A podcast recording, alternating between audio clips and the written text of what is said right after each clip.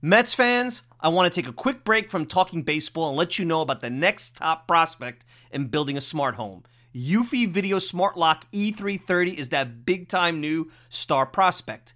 The Eufy Video Smart Lock E330 is a smart lock, a 2K resolution camera, and a doorbell. It's three devices in one, triple the security. You know triples are rare in baseball, but not with Eufy. You can have everything in one device rather than install many pieces on your front door. It's not just for security, but also for convenience. Just the other night, I had tons of packages in the rain. Rather than fumble for my keys, I easily entered my home. This is big since I have four dogs who are impatiently waiting for me at the door. No more concerns about losing keys, and you could assign passwords to your family members. Worried about when your loved ones are getting home? Eufy allows you to see them coming back home via the integrated camera. Hey, Mets fans, this is a home run. I had a competitive product before Eufy, and it's the difference between a one dimensional hitter and a five tool player. Eufy is that five tool superstar. Go to eufy.com, that's E U F Y.com to learn more. Already sold? Go to Amazon and get your Eufy Video Smart Lock E330 today. Want to go to the store? Best Buy will have it starting around May 20th. Get complete control over your front door at ease with the Eufy Video Smart Lock E330 today. At Parker, our purpose is simple. We want to make the world a better place by working more efficiently, by using more sustainable practices, by developing better technologies. We keep moving forward. With each new idea, innovation, and partnership, we're one step closer to fulfilling our purpose every single day. To find out more, visit parker.com/purpose. Parker, engineering your success.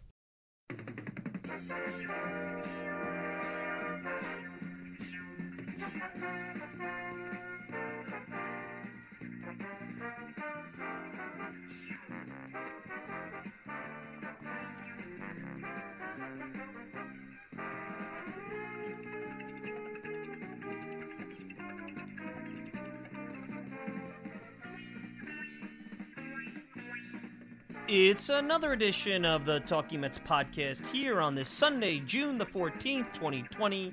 Of course, I'm your host, Mike Silva. You can check me out all the time at the TalkingMetsPodcast.com. Send me a tweet at Mike Silva Media, and you get the show on Apple Podcast, pretty much whatever podcasting service you desire. If I'm not on one, I'll try to get on one. And if you want to interact with the show directly, Mike Silva at TalkingMetsPodcast.com. No G, Mike Silva at TalkingMetsPodcast.com. Welcome in, everybody, to another edition of the Talking Mets podcast. A beautiful Sunday here in New York. Almost uh, as I'm out and about earlier today, enjoying the weather. I'm almost uh, hoping that there was a ball game, and I know that a lot of you are probably. Uh, involved in debate, whether it be on social media or with your friends, or you're listening to it on the radio or interacting on Twitter about what's going on between the Players Association and the owners and whether or not there'll be a baseball season and you know what that season will entail. And I know that that's probably the hot topic that I should be covering here in this podcast. And we've talked about it. We've talked about it all the way to the beginning of the lockdowns and the pandemic about what a season would look like and how many games. And I'm going to take a step back from all that because I have a lot to say about the negotiations and where you are.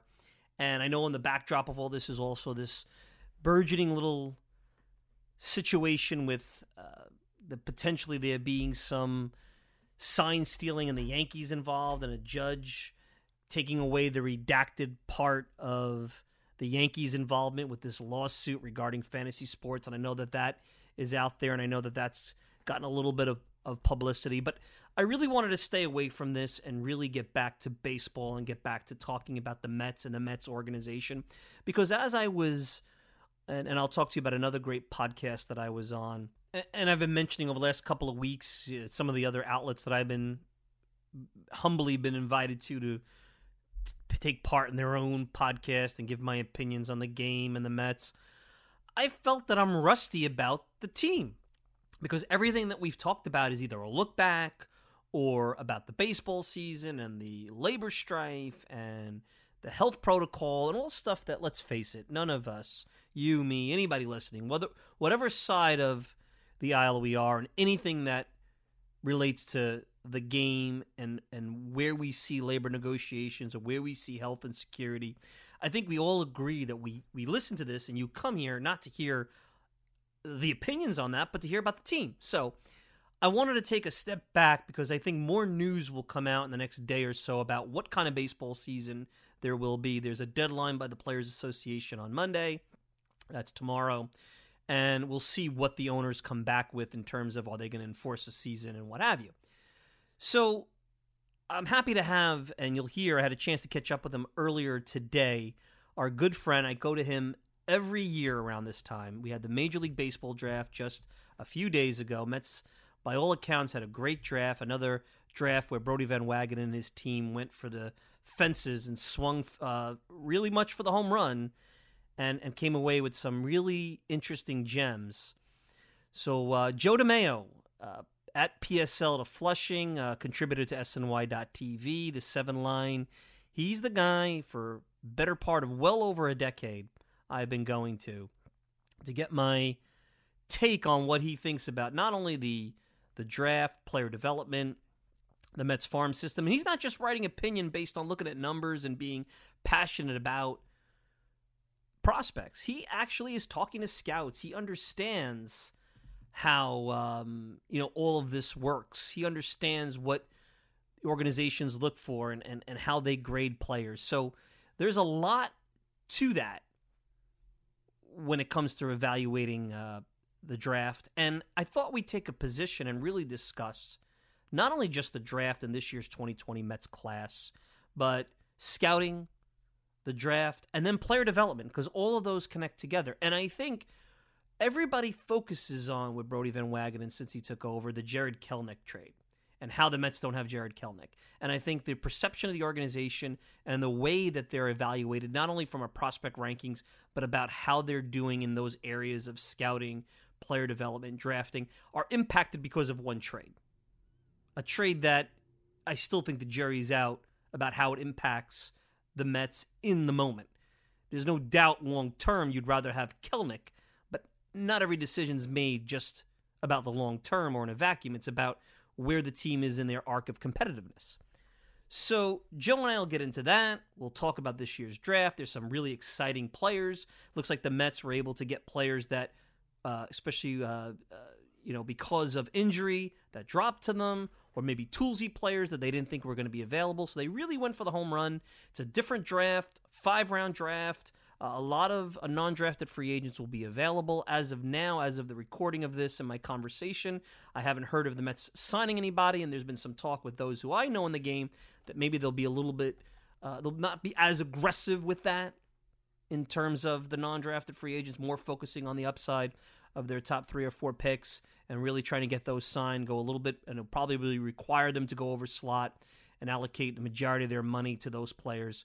And it's a farm system that I think between what they did last year with Matthew Allan and, and going after a guy that they were competing against the university and they had to overpay potentially to get him, I think that they've really done a lot to increase the upside at the uh, in terms of the type of players that they have in the system. Maybe there's not the overall volume of players in the system, but I think you have some really interesting arms, some players that have some tremendous upside that could help this team, and not too distant future. Some of them I think will be here sooner than others. So uh, we'll talk about that, and of course, there's the player development. You know, the Mets have had some players, the McNeils and the Alonsos, that have come through this system, and maybe they've lacked on some depth from you know positions 15 to 25 on the roster at times. Maybe they've been disappointing in the bullpen for sure when it comes to development. But the Mets have developed some really good especially offensive players with Alonso and, and Conforto, and I think Nimmo's coming into his own. McNeil,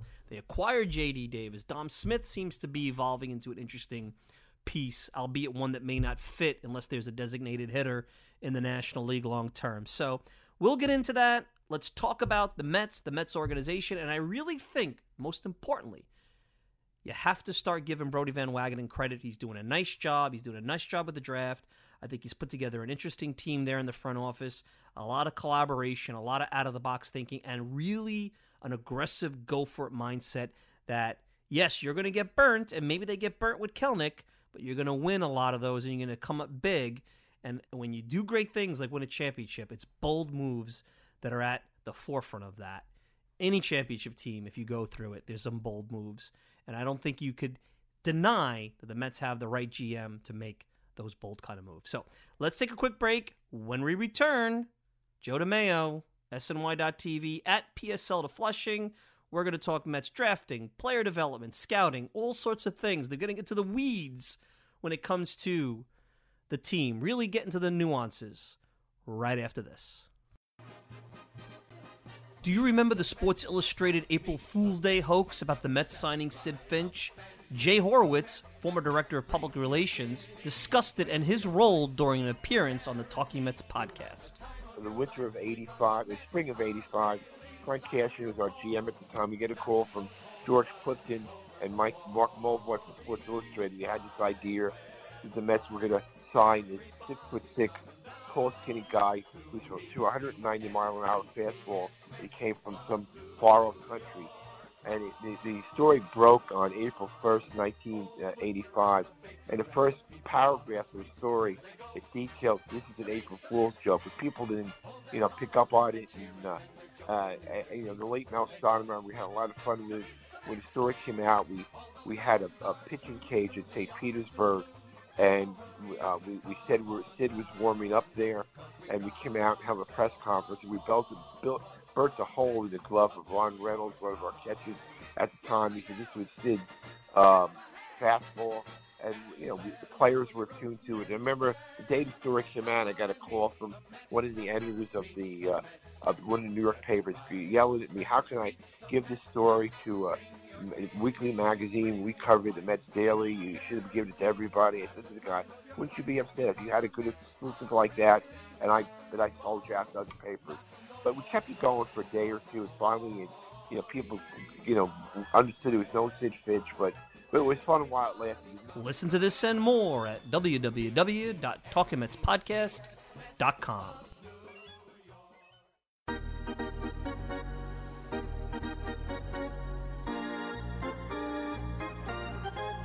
Joining me, and it's that time of the year again, our good friend from SNY.TV, the Seven Line. You can probably find him at a ballpark near you when there is baseball. Joe DeMayo, you can check him out on Twitter at PSL to Flushing. There's nobody better that I go to for minor leagues or draft. It's Joe DeMayo. And Joe, welcome in. And this has been probably uh, and you've been doing this. I remember meeting you, and I always tell this story once a year, and I'll tell it again, and you probably hate it. I meet you on AOL Instant Messenger, what, 15, 20 years ago, and you were always into this draft, even when it wasn't popular. This is probably the most unique season because most kids aren't playing. You can't really go by numbers, even though you really shouldn't 100% go by numbers. There's only five rounds. There's all these undrafted free agents uh, it's it's a wild, wild west of drafting. This is probably a first for you. So, for how you doing and, and crazy times here, even in the draft world. Yeah, I'm doing great. Appreciate you having me, like we do every year, like you said. Uh, yeah, definitely one of the weirdest drafts that I've, I've uh, covered. The first draft that I wrote anything about was 2004 when the Mets got Phil Humber, number three overall, and uh, yeah, it's, it's been awesome to do to cover for you know this my 17th draft. And yeah seeing a five round format is not something I ever expected to see. Uh, but certainly with the elimination of a couple minor league teams per organization and who knows if after next CBA it might even go further than that. But you know it, it's leading to a lot less players and the draft going forward is going to be shorter. I don't know if it'll be 10 rounds going forward or maybe 20 uh, but five was just this crazy year of no baseball, and they just how how they decided to do it, and MLB could have just just kind of decided that's what it was going to be. But it seems like going forward to expect between 10 and 20. The days of the, I mean, I covered 50 round drafts for years. 40 rounds was a change for me, and the days of the 40 round drafts are 100% over. Yeah, I always compare it almost to like the NBA, where you have first round, second round. Back in the day, the NBA had multiple rounds, and then once those guys get drafted, then it's all about the free agents, guys who tend to go to Europe or, or the G League, and, and and not that baseball will go that route, but let's face it, you're now going to have to look at all these young guys, undrafted, Um, I'm sure if they're in high school, they're they're going to go into college for the most part and compete for them. And it'll be about what organization gives you the best opportunity. It's going to take a lot of uh, work by your your scouting team, and uh, it's going to be a lot different. It's going to be a lot like the other sports in a lot of ways. Don't you agree? Yeah, yeah. It's it's really a recruitment at this point, right? Because they didn't they set a max of twenty thousand dollars that you could give to any undrafted free agent. So it's not like the Yankees could come in and offer a hundred grand and outbid you. No one could go higher than twenty. So it's a recruitment, which is very interesting because you know a lot of these kids are going to sign. It started at 9 a.m. Eastern today, so an hour ago is when it was open. I haven't seen any circle through yet, but I expect you'll see a bunch come through today. But a lot of these kids are going to be signing are college seniors, so they did recruitment a couple of years ago and they're doing it again. Um, but it's it's going to be a lot about relationships that are built, which it, it almost plays in the draft too. Like I tell the story, uh, I'm sure I told it here uh, last year. Matthew Allan, the Mets' third round pick, uh, John Updike, who was a scout for the Mets, and now he left and he runs Baseball Cloud, like a baseball technology kind of business. So he left scouting. Uh, he built a relationship with Matt Allan and his family back to like his freshman year of high school. So if Matt, if it were this format and somehow he went unsigned and was signable for whatever, you know, he'd have that relationship with John, and that's what really you're going to see a lot of people sign. And I bet when you see quotes, you'll see, oh, it's the relationship I had with so and so area scout for the last four years. They built a relationship with me and my family. Uh, so I think that's going to play a big part. And like you said, all right, I'm a pitcher. What organizations best develop pitchers? Or do you consider, oh, I'll go to this team that's really bad because there's less to battle through to get to the major leagues, and ultimately that's what it's all about. So it's it's going to be an interesting dichotomy of what these players choose to do and their reasoning uh, to sign places. But you'll see you'll see a flurry of activity. Like you said, probably no high schoolers. You might catch one or two that just don't have any interest in college and just will take 20k and just go try to play. But I think it'll be primarily college seniors, couple high school kids trickled in, couple college juniors trickled in, but I think you'll see the other players kind of go back to school for their senior year or head off to college. If you don't follow Joe DeMayo on Twitter at PSL to Flushing, I don't even know if Twitter's the cool place to be, but that's where you'll get a lot. SNY.TV, seven line. If you do a seven line outing when they come back, you'll probably see him at one of those. Back in the day, Joe, and it's money is still part of what we just talked about. Cost certainty is what the teams want. That's why they're basically cutting down the draft, getting all these caps on non-drafted free agents. Uh, but back in the day, you know, as you started covering the uh, the draft, it was about money. The Yankees could go out, pick guys that they knew they could, you know, uh, give a ton of money. Yeah, commissioner's office would look down on it, but nobody could do anything about it. Uh, the Mets used to you always stay within slot. So if the commissioner's office said, "Hey, round three, this is what you should pay," they didn't want to go over. It's a little different now, and, and I think that plays into draft strategy. Certainly with the Mets under Brodie Van Wagenen and his scouting team, and we'll get to that because I think that they've shown that that's a good group, at least in this uh, facet of the organization. So money plays into it now, but it's a little bit different. And I know a lot of the the fans out there who may not be as uh, nuanced about the draft may not understand it. So give us a little idea how the money play into it, even now, uh, last year, and even into this year with the five rounds and, and slot and what have you. Yeah, it's funny. Like back in the day, they used to give out major league contracts to these kids out of college. So they'd get big signing bonuses, and then they'd be immediately on the 40 man roster. So imagine like Mets first round pick this year, Pete Crow Armstrong. Back in the day, he could have said, "If you take me, I need a major league contract to sign." and imagine that happening now. Uh, it would never, never happen. I think Todd Van sure. Poppel fell into that, if I'm not mistaken. I have to go back. Yeah, Todd look, Van Poppel. Sure I remember did. Todd Van Poppel was that yeah. first, uh, and this is going back to yeah. 1990. That first kind of yeah. like Boras client where that whole yeah. you know give me big money really I, I remember the first time it come into play. Yeah, you're, no, you're right about Todd Van Poppel. He was he was one of the first ones, and he was going to be uh, a mega ace, and obviously that didn't quite work out. But yeah, it's funny that at one point it was major league deals, but nowadays it's not how it works anymore. But there still is some slot value per se. So each pick in the draft, so there was 160 picks in the draft this year. Picks one through 160 all had a suggested slot value. So, for example, number 19 overall for the Mets, their first round pick, has a suggested slot value of three million three hundred fifty nine thousand dollars, and your bonus pool that you get is just the sum of all your picks slot values. So the Mets had seven million one hundred seventy four thousand seven hundred dollars in their pool this year. So they're allowed to spend up to that with zero penalty. You can go up to five percent over, and you would just get a seventy five percent tax on how much you went over. And if you wanted to go to 10% over, which no one does, you sacrifice your next first round pick. So no one will ever do that. But the Mets went a little over last year. They got to that 5% last year uh, because of how much they had to pay Matthew Allan, who I mentioned before. And, you know, they, they might have to go over again this year uh, because their second round pick, JT Ginn, is going to require first round money. Um, he was injured. He got Tommy John surgery this spring, but he's he's still going to require first round money. So they might go over again, but there's at this point it's a suggested slot value, and you're allowed to go over. There's just certain penalties for certain percentages you go over. When you look at the Mets draft strategy, it's clear over the last two years it's been going big, going for upside. Uh, even if it means that you sacrifice the later rounds. And I think in this year, mm-hmm. if you look at rounds four and five, maybe even three, because um, uh, you know the Mets had the sandwich pick for for Zack Wheeler, so they had an extra pick this year.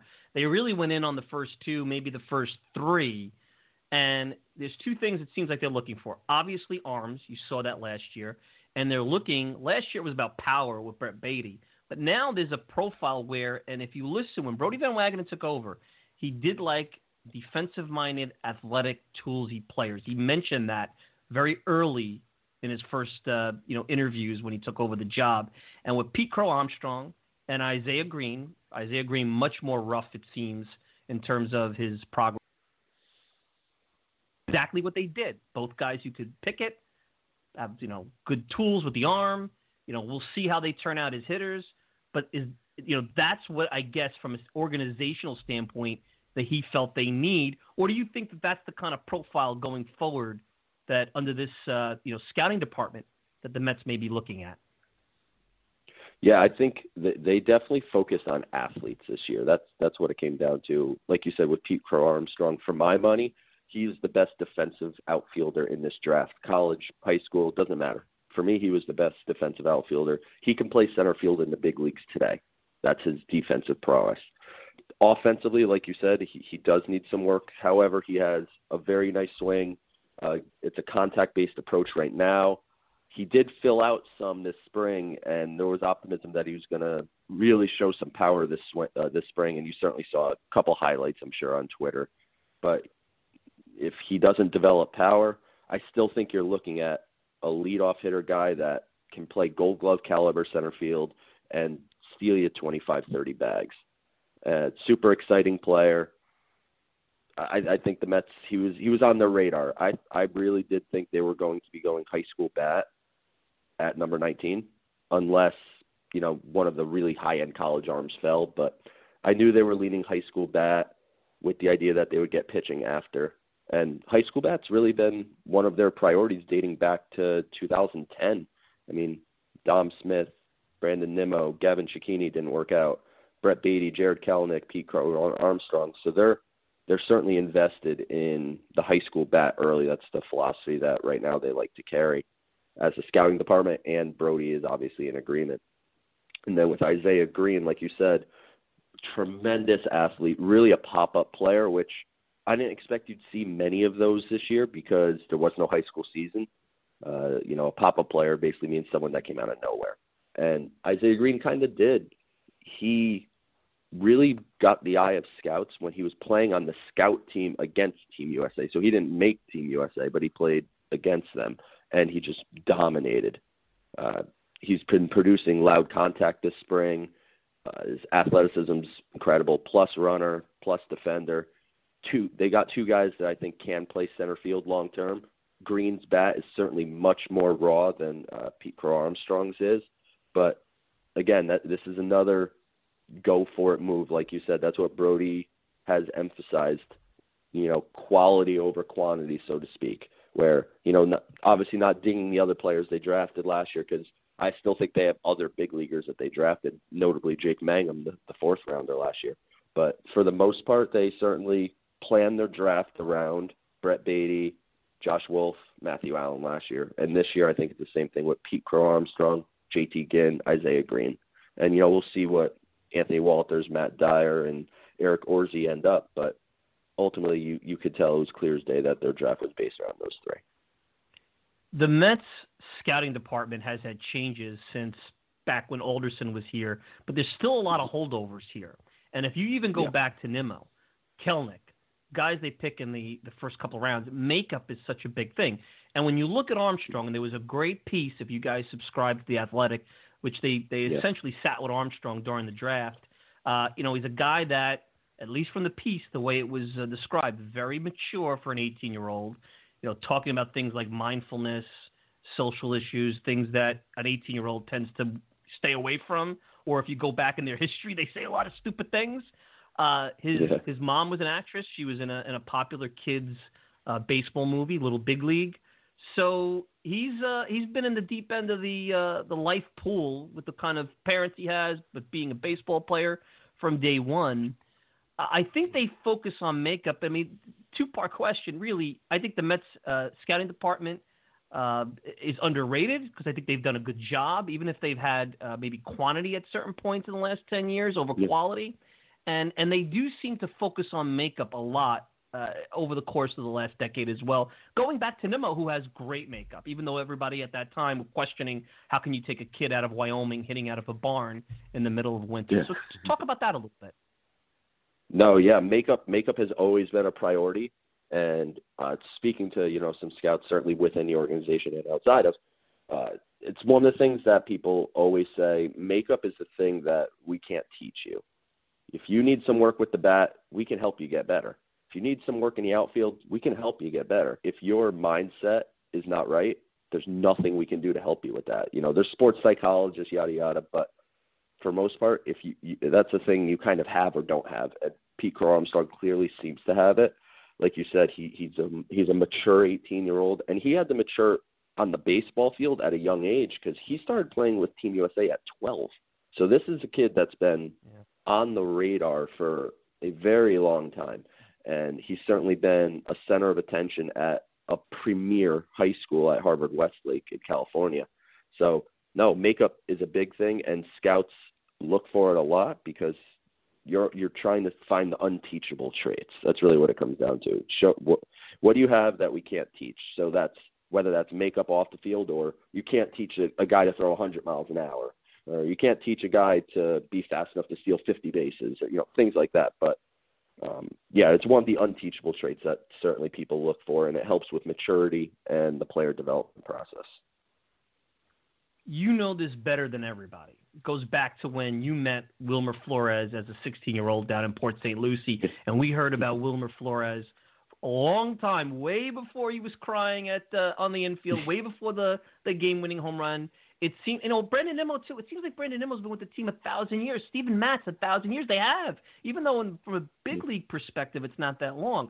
Pete Crow Armstrong, being in the kind of era we are with coverage of the team, uh, guys like you, uh, you know, shows like this, they're going to get focus. They're going to get attention. Here's where it's tough for him. Not just because it's the Mets, because now he plays the outfield. Jarred Kelenic is a controversial uh, name because of the trade. And my fear is is that everyone's going to compare Kelenic to Armstrong. That's unfair. Different players, and hmm. almost he's going to be looked at because that's what we do. Well, that's going to be the Kelenic replacement. We need to replace Kelenic. Kelenic's gone, and and we have a lot of hmm. people, mainly the media, has, haven't gotten over it. Maybe some fans too. It would be unfair to put Armstrong in that category. And I, I worry a little bit about that, that because of Kelenic and because everybody wants him and because he's so close to the big leagues, he would have probably been up this year if there was a season. Even if there is a season, I don't think he's going to be up. Um, that's that's the part I worry about a little bit for this guy. Yeah, no, it, it I've, I've certainly seen that come across my Twitter feed. You know, because obviously I tweet out the pick and all my thoughts, and I look at some of the responses, and some of them I don't. But I definitely saw some people, oh, the Jarred Kelenic replacement. And, you know, that's that's not fair to Pete. Uh, he's he's certainly his own player. They're very very different, like you said. And you know, it's one of those things that welcome to New York, kid. That's that's going to be part of it. You're going to see people write about it. The Kelenic replacement. I'm sure there's going to be articles written by someone about it, right? Um, but that's not what that's not what he has to worry about. He just has to worry about doing his thing. But hey, welcome to New York. That's part of it, right? There's always going to be somebody writing an article saying something like that, or something to ding you down when you're in a cold cold stretch, call you a bust, or things like that. So, you know, it's it ta- it takes a special mental toughness that I don't think people appreciate. Just going through a New York team's minor league system. So that's before you even get to the show in New York, where obviously pressure is monumental. But coverage of New York minor league teams, same way. I mean, there there's a lot of pressure. I I've been in minor league parks a million times, and when the Mets are in town or the Yankees are in town, those teams, that's when the media swarms. But if I went and watched the Blue Jays team come to town, then, eh, you know, there's no one there caring to cover it. It's just so he he'll be he'll be handling media stuff from the word go, and there'll be some Kelenic stuff, but I urge him not to worry about that and just be his own player because they're in very little ways similar. And remember something: we won't. There will not be a minor league season this year. I can't see a minor league season. No, but probably next year there will no longer be the B Mets. The B Mets are gone. Uh, whether you like it or you agree or disagree, the B Mets are gone. And right now, it appears Brooklyn will be the Mets Double A team. Think about what that creates now for these kids, because Yeah. Brooklyn is in the middle of it all. I mean, it's been that place that we go to because it's Brooklyn, but it's been rookie ball, right? I mean, most of the guys, very few, are going to ever go off, stay on your radar after that first year. Yeah, you have your, uh, you know, Angel Pagans and what have you, but for every one of those guys, there's tons that maybe you know from watching the game, or if you're a big Cyclones fan because you're a season ticket holder, you'll remember those guys. But it goes away quick. Um, you know, I, I, I, you, it's just just the way it works. Uh, now you're going to see these kids come through right in the shadow of Citi Field. That's going to create a whole new component because Double A ball is a whole different thing than short season rookie ball. Yeah, no, it is, and you know, for it's a bummer because you know I love Binghamton, um, or at least going to the stadium there, and uh, you know, covering Binghamton has always been something I've done. So it's definitely weird that it that it's going away, and it's unfortunate for that community. But for the long term, I think Brooklyn's like a much better home for Double A. They they sell, they do amazing job selling tickets in Brooklyn for A ball, like you said. But now imagine Double A ball. They're going to crush it in ticket sales when when minor league baseball. You're never going to get back. a ticket. You're never yeah, going to get a ticket if there for the you're gonna struggle to get a ticket for sure. And then you are looking at okay, this lineup that's here, a percentage of the people in this lineup are going to play for the Mets, whether in a big way or a little way. Whereas, like you said in Brooklyn, there's of course the first round picks out of college end up there, so you see those guys play. But for the most part, it's a lot of you know lower draft pick college players that maybe flame out by Double A. But now that it's Double A, I think it's for the long term. I think it's a, it's a better move and one that I think fans will appreciate a lot more because, like you said, it's right in the middle of everything, and you're on the cusp of the big leagues, and you're in the city that you're about to play in. Different borough, but you're in the city. So, how many other teams are going to be able to say that? I don't think any. Right? No, not not at all. Joe DeMayo at PSL to Flushing, SNY.TV. Uh, you can get his stuff over there. Great guy to follow. Uh, uh, not only does he cover the draft, he's not just looking at numbers. I mean, I know he's you know tracked these guys down on social media, had conversations with them, you know, talking to scouts. This is not you know just because it's not a big name on ESPN doesn't mean you shouldn't be listening to him.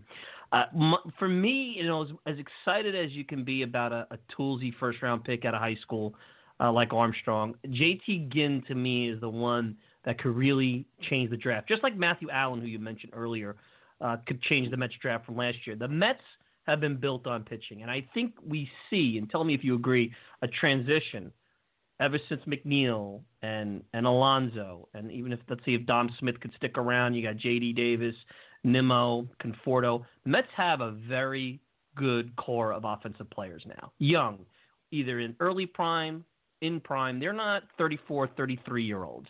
These are guys that could be around next five, six years. The pitchers, on the other hand, not so much. You know, you could basically have Jacob DeGrom, and that's it within the next two years. So you're going to need pitchers filling up the pipeline. It's expensive to sign all of them as free agents. I understand the free agent market will probably be depressed, not probably, most definitely in the near term. But with Matthew Allan and JT Ginn, and Ginn uh, coming off of Tommy John surgery, he may be the guy that could come to the big leagues a little, little quicker. You may have stolen in JT Ginn a first round top 10 pick uh, in the second round uh, because of an unfortunate situation, which is an arm injury. Uh, I've seen some reports that say at the worst you could get a bullpen arm out of him. He's a guy who throws mm-hmm. hard, has a nice slider. I know that I, I hate always the comparisons because they could be lazy, just like we talked about with Armstrong and Kelenic.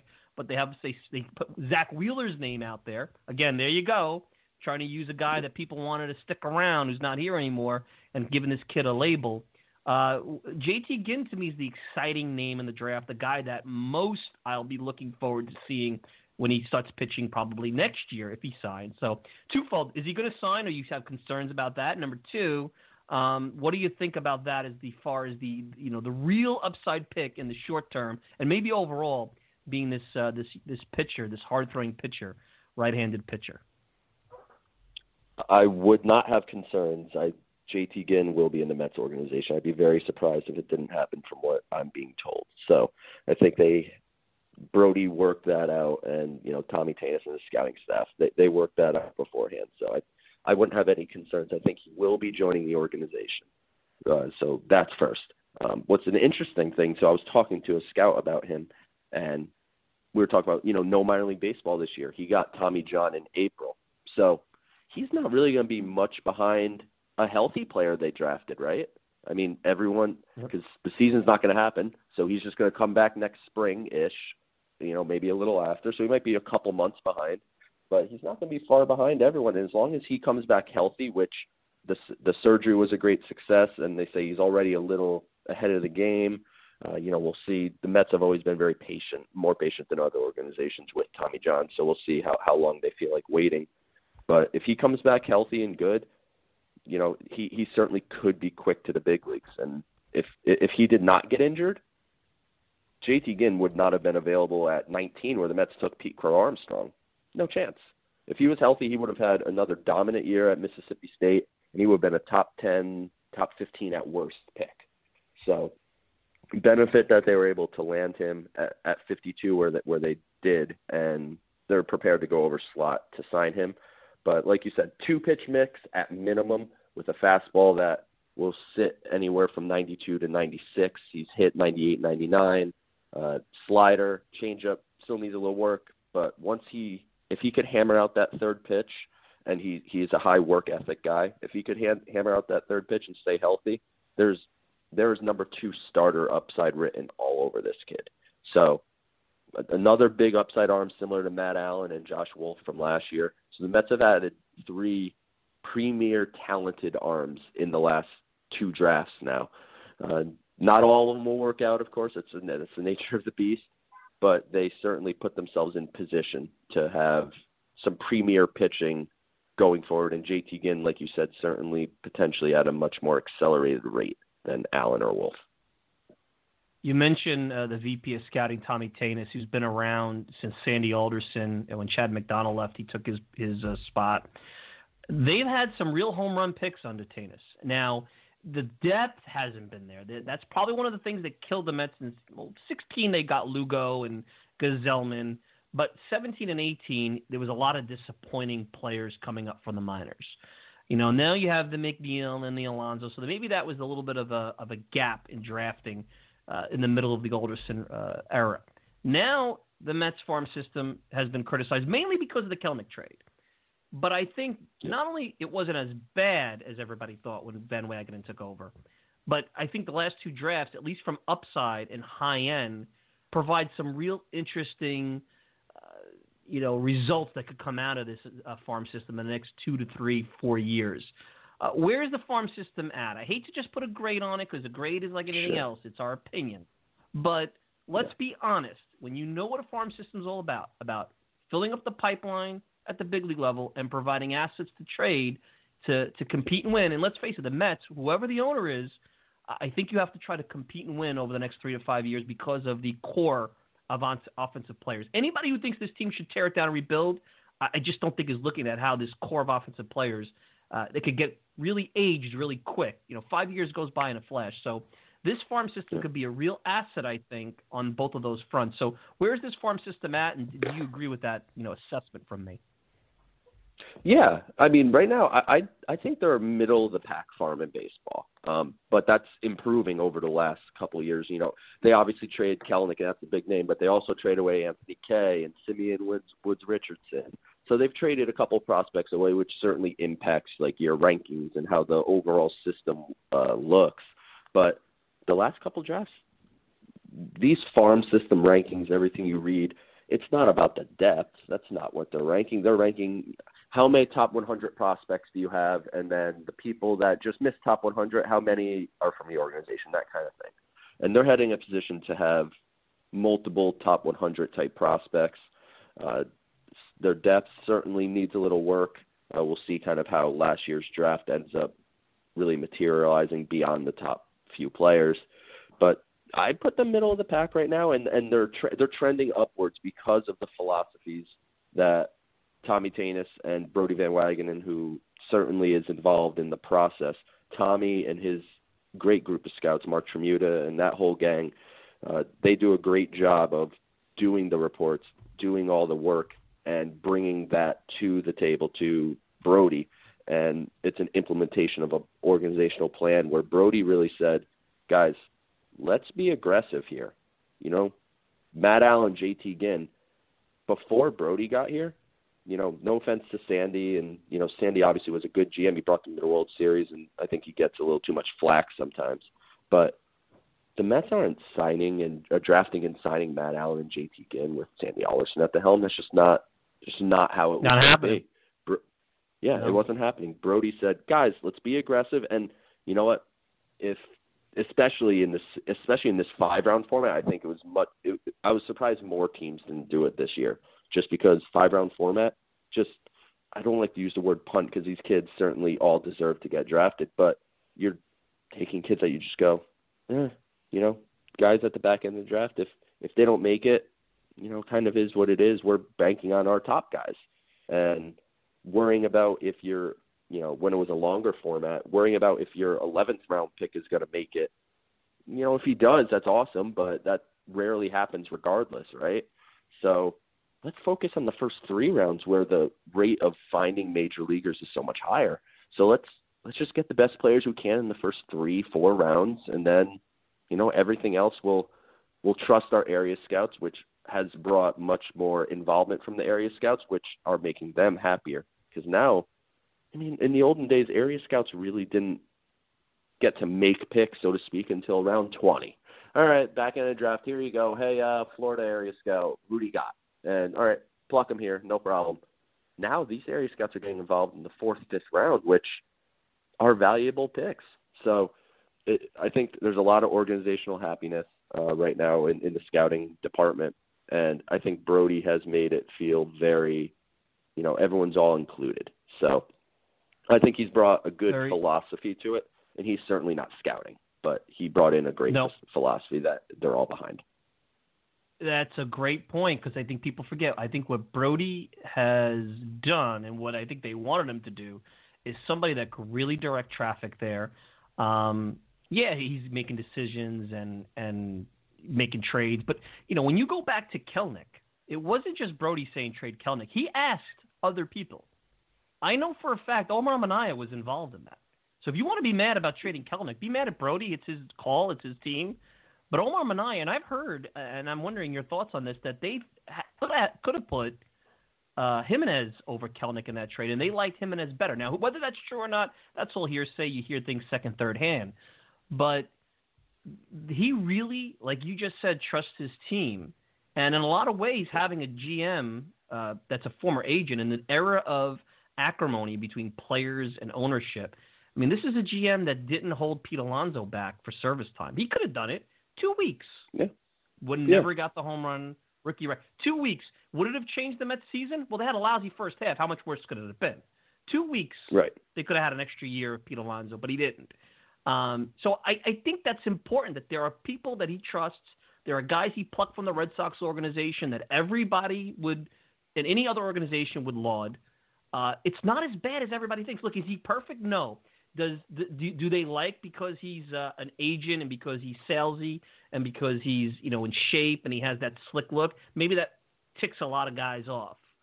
Um, yeah. But there's a lot of good stuff going on here, Joe. And I think they call me in the in the in the tank for the organization. I'm not. I just see good things. Am I off? I mean, and be honest, if I'm off, I'll I'll take it. Yeah. I just see a lot of good stuff. Not perfect, but a lot of good stuff. Right. I no, I actually agree with you. I do see a lot of good stuff. And when it comes to the Kelenic trade, you know, he did lean on other people, but you know, I know there was way more that said don't trade Kelenic than said do. And you know, I think Brodie just came in and felt I think he felt pressure that he had to come in as an aid because he was an agent. He had to come in and show that he could go make a major move. And he obviously had the long-standing relationship with Robinson Cano, so he trusted that Cano was going to be able to come in, be that veteran leader, and really perform. Which you know he had a good second half, and he had a bunch of injuries, but you know we'll see kind of how it transitions the next couple of years. And Edwin Diaz was obviously at the time the best reliever in baseball, which hey, newsflash, stop overpaying to trade for relievers uh, because it's so volatile. But right. you know, I th- I think he just wanted to make a splash, and you can't fault him for that. But I think I, I would I would imagine that's something that it's a move that he kind of probably wishes he didn't make. But you know, he sure. came in guns ablazing, ready to go, and you can't fault someone for being aggressive. Uh, just wish wish he kept Kelenic. That's all. Um, but like you said, his agent background has been a massive help, especially in the draft, because everyone was concerned. Oh, Brodie. So Brodie, uh, I, I heard Brodie has a bad relationship with Scott Boras. So Mets are in trouble because they have some Boras clients. How how how's that going to work? How's he going to negotiate with Boras? Matthew Allan, Scott Boras, JT Ginn, JT Ginn, Scott Boras, and right. Brodie got Brodie got Boras on the phone last year in the at, after the first round and said, "Hey, Matt Allan's someone we have our eye on. Let's let's talk and see is there a number we could you know work out? And if if we can agree and you know Boras certainly wants to get his, his kids paid. So if there's a number we could work out we'll manipulate the rest of our draft to do it. That's no problem. And I think the same thing happened with JT again. He probably said hey Scott Brodie again. Remember last year let's just let's run it back why don't we I don't know why no, Boras would be upset with Brodie Van Wagenen. No, no, why would you no. be upset with him? I mean, why? He's yeah. giving your clients what they want, giving them um, yeah. a, a, gift here. And I'm not convinced, and this has been something, particularly Ken Davidoff of the Post perpetuates, that when, and there will be an ownership change. Anybody who says they, there's, there's no doubt in my mind there'll be an ownership change. What it looks like, when it happens, it's going to happen this year. I'd be shocked if it didn't happen yeah. this year. Everyone's like, well, Brodie's gone. He did his work. Now we got to start over, blow it up. Anybody who buys a team who's a smart business person, unless they're immature and Steinbrenner esque, just because they want to put their imprint on the team. And that is exactly what the fans are angry about with any other organization and what they think the Wilpons do. If they come in and rip this organization apart, from Brodie through the scouting department just to bring their own people in, which would be their right and could happen. But I don't think a smart business person would do that. They would evaluate. And I have a feeling here's a guy that rose from a, college player through an agency to a major agency to run a department. I keep reminding people the guy wasn't just an agent, he ran a division. Just like Leon Rose over in with the Knicks now. These are not guys that are dummies. These are not guys that just happen to be some agent working out of his office in some house somewhere around the country. These were big time guys. He's going to be able to put himself in a position to say, hey, new owner, whoever it is, look what I've built here. Let's see it through. Now, if he doesn't win, he will lose his job, and he eventually will, like everybody else. I would not put it as a fait accompli that he's going to get fired when there's a new ownership group in there. And that's out there, Joe. You probably read it too. And that's not out there from yeah. blogs and from fans. That's major media personalities who, in my opinion, don't like him for whatever reason or because he's an agent. That's just absurd. It's utterly absurd in my, in, in, in my take. Yeah, no, I don't think Brodie should be dumped, you know, the second a new owner comes in. I agree with you from a business perspective. When I come in, okay, show me what your organizational plan is and what you're doing, what you have done, and what your immediate plans are okay, and let's see what happens. And if it doesn't work out, then like you said, inevitably every coach, every general manager, every scout, every single one of them at some point in time gets fired. That's how it works in sports. Um, unless yep. unless you're perfect and win every year, you're you're eventually going to get fired. It's just how it works. And you know, so it'll inevitably happen to Brodie. but I think he's earned the opportunity to get the shot with the new owners. And you know, we'll, we'll see who the owners are. Like you said, that's certainly going to play a role. But you know, if it does, en- ends up being Harris, you know, the owner of the Devils and the 76ers and his group, those guys have been lauded for their patience. That's one of their number right. one things is they put people in charge and they sit back and let it happen. You know, the 76ers are most famous for trust the process where they went yep. into a rebuild um, and they and they gave so much leeway for them to figure it out. And now the 76ers are obviously in a good spot in the NBA, but if it were to be them, I think they'd be the types that would come in and say, "Okay, Brodie, let's see what you got. We'll we'll give you a little leeway. Maybe it maybe it's only a year, maybe it's 2 years, but they'll give they'll give they'll give them a shot if it's them. That's for sure. One thing before we wrap up here that I think has to be brought up in this whole drafting and minor leagues that gets overlooked is development. And what came to my mind is I think the Mets have improved on development. I think development wasn't a strength necessarily. Maybe drafting under Omar Minaya was a strength, but because Tony Bernazard was running a lot of things, I'm not sure development was a strength back when the Mets were competitive under Omar up until Alderson took over. I think that's improved to a certain uh, degree, and I and I go back to the story. And one of the things during this pandemic that has been a good thing is these conversations that uh, you know places like your outlet SNY TV, SNY.TV have had with guys like Luis Rojas, especially where you have Dom Smith and JD Davis being kind of these uh, social media stars of uh, conversation. But they talked about how they got Dom to see how his weight was an issue. And Dom admitting, and it was a knock on him when he was drafted, that this is not a work guy. This is not a, he wasn't considered a makeup guy. But here's a guy that has, in a lot of ways, he is a makeup guy because he's improved and he's uh, had a lot of uh, self awareness. But they showed him his weight on video. They showed him how he looked and how he moved, and he took it to heart. And that's just one example of what development is all about. But I think they have some guys that can develop players and can take that talent and get them to whatever that ceiling is or whatever the best version, to, to use that corny term, the best version of themselves are. And I think it's all uh, overlooked, and I think the Mets have some of that going on now. I mean, do you agree? Because that's so important. It's not just about drafting the kid and all right, Strat-O-Matic, he's going to be here on this date. It's not. You got to develop. This is a hard game. It's getting even harder it's a hard game that's getting harder because of all the technology and information that's coming out. I know there's a lot of people that, you know, crap on analytics and, you know, all that, but that's where the game's heading. I mean, you're able to quantify so many things and Brody is very much into that and has brought much more anal- analytically driven people into the into the trust there. And Ricky Meinhold, who they added to be the new minor league pitching coordinator, someone that's very up on all that stuff, a younger guy so he's going to be responsible for the development of the pitchers throughout the system. And like you said, development certainly has been better. Look at all the big leagues, big leaguers that are being produced. And okay, maybe it's not a bunch of all stars. You know, McNeil and Alonso certainly. I think fans too often don't appreciate how hard it is for these kids to make the major leagues. It's not it's not a given. All right, you were a high draft pick. You're gonna you're gonna you're gonna be in the bigs. That's not how it works. It's so hard. You go through so many different levels, so many long bus rides, uh, not great places that they're staying, not great food that they're eating. It's it is a tr- trials and tribulations to make the major league. So it's anyone who makes it deserves credit in my book, and I I respect the heck out of everyone that that goes through what minor league baseball truly is. Um, but the development certainly is is key. Like you said, with Dom Smith, what they did, they worked so much with Brandon Nimmo to make him into the player that he is today.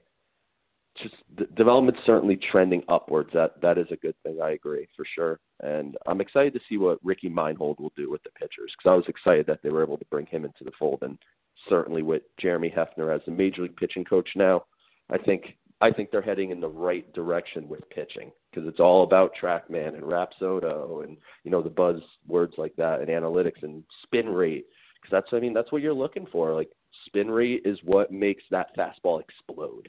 You know, it's it could be 94, but with the higher spin rate, that's how you know when they always say, "Wow, he throws 94, but it feels like he's throwing 98." Well, that's spin rate. That's what's making that happen. That's what gives it almost that rising action kind of thing. Um, so that's what it's all about. And spin rate, Lugo certainly with the curveball is a prime example. He has some of the best spin rates on his curveball, and it's a that's what makes it a swing and miss pitch. So you know that's that's where it's headed, and unfortunately, because uh, you know certainly I come from a scouting sort of background. Like obviously I'm not a scout, but I've leaned on enough, and I know what to look for that I consider myself at least ability. Uh, I have the ability to look at it, but I'm open to hearing about all, all this new information. And I think from a pitching perspective, they're a little more ahead of the hitting as far as what is analytically what the best move is for these pitchers. Um, but yeah, no, it's it's it's heading in the right direction, and they're staying with the times because the Mets at times have always kind of felt like they were behind the ball from everybody else. They're they're slowly catching up. Absolutely. It would be amazing if this stuff was around in uh, 2013, 2014, what they could have done with the original uh, aces with Wheeler and how much more quickly they could be uh, developed, Harvey, whatever. That's water under the bridge. So, Joe, what do you got coming up? Uh, SNY.TV at PSL to Flushing on Twitter. The seven line events. I'm not sure we're going to see those this year, but you also write for the seven line. Uh, what do you got coming up? Let the listeners know. Hopefully, we'll have baseball in the next 30 days. I know that that's still very much as of uh, this conversation up in the air. I think we will have baseball. I don't think it'll be a season we'll like, but we're going to see something. Yeah. But what do you got coming up? What's the rest of the summer and the baseball season look like for you? Yeah, right now, you know, just look for me covering these picks. Um, I'm certainly going to put out some articles and some content about each of the draft picks that the Mets made uh, just provide some more context beyond just what you kind of read on MLB Pipeline or you know those great sources. Um, certainly, we'll cover the undrafted free agents, but it's it's really going to be a lot more tweeting than writing at this point because um, unfortunately, there's not not a ton to write about. Uh, you know, given the state of baseball right now. But yeah, no, just stay tuned to my Twitter and you know check SNY.TV, check the Seven Line, and you know you'll you'll see some of my stuff pop up here and there. Looking forward to. I mean, it it almost feels like almost a year off from writing in a sense, right? And it's kind of a bummer, but yeah, you know it's it's a little break. I, I but, dread certainly, yeah. I dread I dread doing this show with a summerless baseball. How many more look backs at the '80s can we do? How many more? I mean, it might be endless Joe, it could be the endless off season. I mean, think about that. And yeah. part of me, I hate to say this, and uh, you know, part of me says, what, what are we wasting our time here for? No fans in the stands, possibly a restart and a stop, and and all this stuff going on in the world kind of bums you out on all this. But I think it's important to move forward, even in some capacity. But uh, part of me is just like, ah, is this really worth it? I know that sounds horrible, and I'm wrong. Yeah. But uh, you know, this is just such an odd. It's history in the making. We'll look back in 20 years if we're doing this dopey thing 20 years from now, and yeah. probably laugh, right, Joe? It's the way you look at it. Yeah, yeah, 2020, right? The year that the year that baseball kind of happened, right? I think that's what it's going to yep. be. yeah, JT Ginn's Hall of Fame speech. Remember when you were drafted in the middle of a pandemic and social unrest and uh, labor strife? You all look back and laugh. All right. Well, anyway, let's wrap up. Joe, thanks so much. You're the best. Uh, always appreciate you, you coming on. A long-term friend. You've always been loyal to the show, and I never forget it. So be well, my man, and enjoy the rest of your weekend. All right. All right. You too, Mike. We'll talk soon. Take care. That's Joe DeMayo at PSL to Flushing on uh, Twitter. SNY.TV. This guy knows his stuff. Forget about those big names. All these guys who claim to be the expert. Trust me. 20 years almost of dialogue with this guy, and He's never steered me wrong. All right, let's take a quick break. We'll come back with final thoughts and more right after this. The Talking Mets podcast is available on many outlets, but the most popular is Apple Podcast. Hi, I'm Mike Silva, the host of the Talking Mets podcast, and I encourage you to leave a review about the program on Apple. Just rate it 1 to 5 stars, hopefully a 5 because why wouldn't you? And then if you have time, leave a review. It helps the podcast continue to grow and encourages others to take a listen. You can also email me at mikesilva at talkingmetspodcast.com. No G, talkingmetspodcast.com. Hope to hear from you soon and enjoy the rest of the show.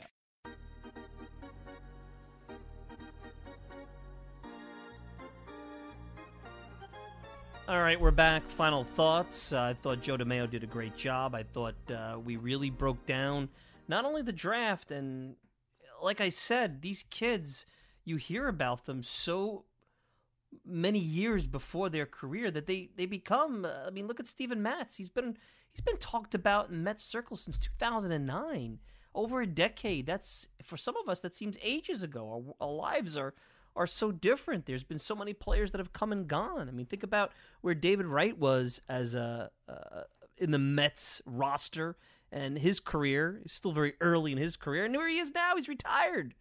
So it's amazing how um, you know how time flies and, and good stuff from Joe DeMayo. Hey, before I uh, I go, I want to give a quick shout out. I mentioned in the opening that I've been on some podcasts, and there was a second podcast that I had mentioned last week uh, with Ari and Noah that I had a chance to uh, take part in. It's called the New York Baseball Podcast. You could go over to new newyorkbaseballpodcast.buzzsprout.com. They got a whole bunch of podcasts up. I'm the most recent one. It's a two part interview. We get into the negotiations uh, of the uh, MLB Players Association and the owners. I talk about my foray into media. So they ask me some questions about that. We get into the Mets. So tons of stuff over there. New York Baseball Podcast, New York Baseball Podcast.buzzsprout.com. Uh, Wayne Randazzo has been on the show. That's crazy. Uh, uh, Wes Helms. I mean, they've done a really good job. Uh, you know, former umpire Dale Scott, Fergie Jenkins, Hall of Famer. So uh, good, good, uh, good stuff from the guys Ari and Noah, Ari Weiss and Noah Schneider and I'm uh, humbled that I'm part of uh, that group. As I was uh, earlier this week, I was uh, on the program and uh, joining such luminaries like Wayne Randazzo and Fergie Jenkins. How how can I not be humbled? So good stuff. Check out their podcast. Go over to NewYorkBaseballPodcast.buzzsprout.com, and uh, I think you'll enjoy it. Two young guys trying to make it in the business, and for their age, very early in their careers very impressed with how they uh, did the interview. Very impressed with their knowledge and how they conducted themselves. So I appreciate it. That was the interview. You won't see me. It was recorded on Zoom. So when I saw them, they were actually seeing me, and I was nervous that they were going to put the video up. I'm like, I haven't got a haircut in forever. And uh, geez, I wasn't prepared for this, but you just hear the audio. Just hear me. You don't see me. That's a good thing, especially now since I haven't got a haircut in over 90 days. But anyway, good stuff. Check it out. And of course, you could check me out all the time at the TalkingMetsPodcast.com. You could send me a tweet at Mike Silva Media. Send me an email, Mike Silva at TalkingMetsPodcast.com, no G. And of course, you get the show on Apple Podcasts, Spotify, iHeartRadio, pretty much whatever podcasting service you desire. I'm your host, Mike Silva. Enjoy the rest of your Sunday. Enjoy your week. We'll be back with another Talking Mets podcast pretty soon. Till then, be well, everybody.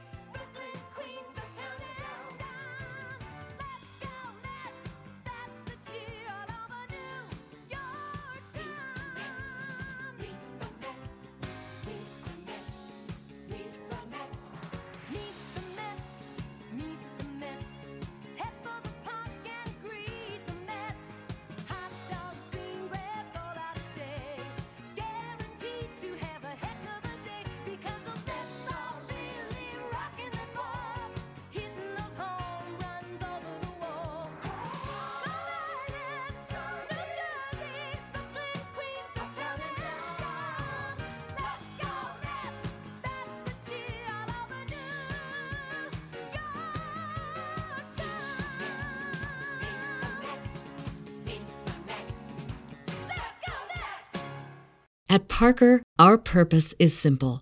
We want to make the world a better place by working more efficiently, by using more sustainable practices, by developing better technologies. We keep moving forward With each new idea, innovation, and partnership, we're one step closer to fulfilling our purpose every single day. To find out more, visit parker.com/purpose. Parker, engineering your success. What's so special about Hero Bread's soft, fluffy, and delicious breads, buns, and tortillas? These ultra low net carb baked goods contain zero sugar, fewer calories, and more protein than the leading brands, and are high in fiber to support gut health. Shop now at hero.co.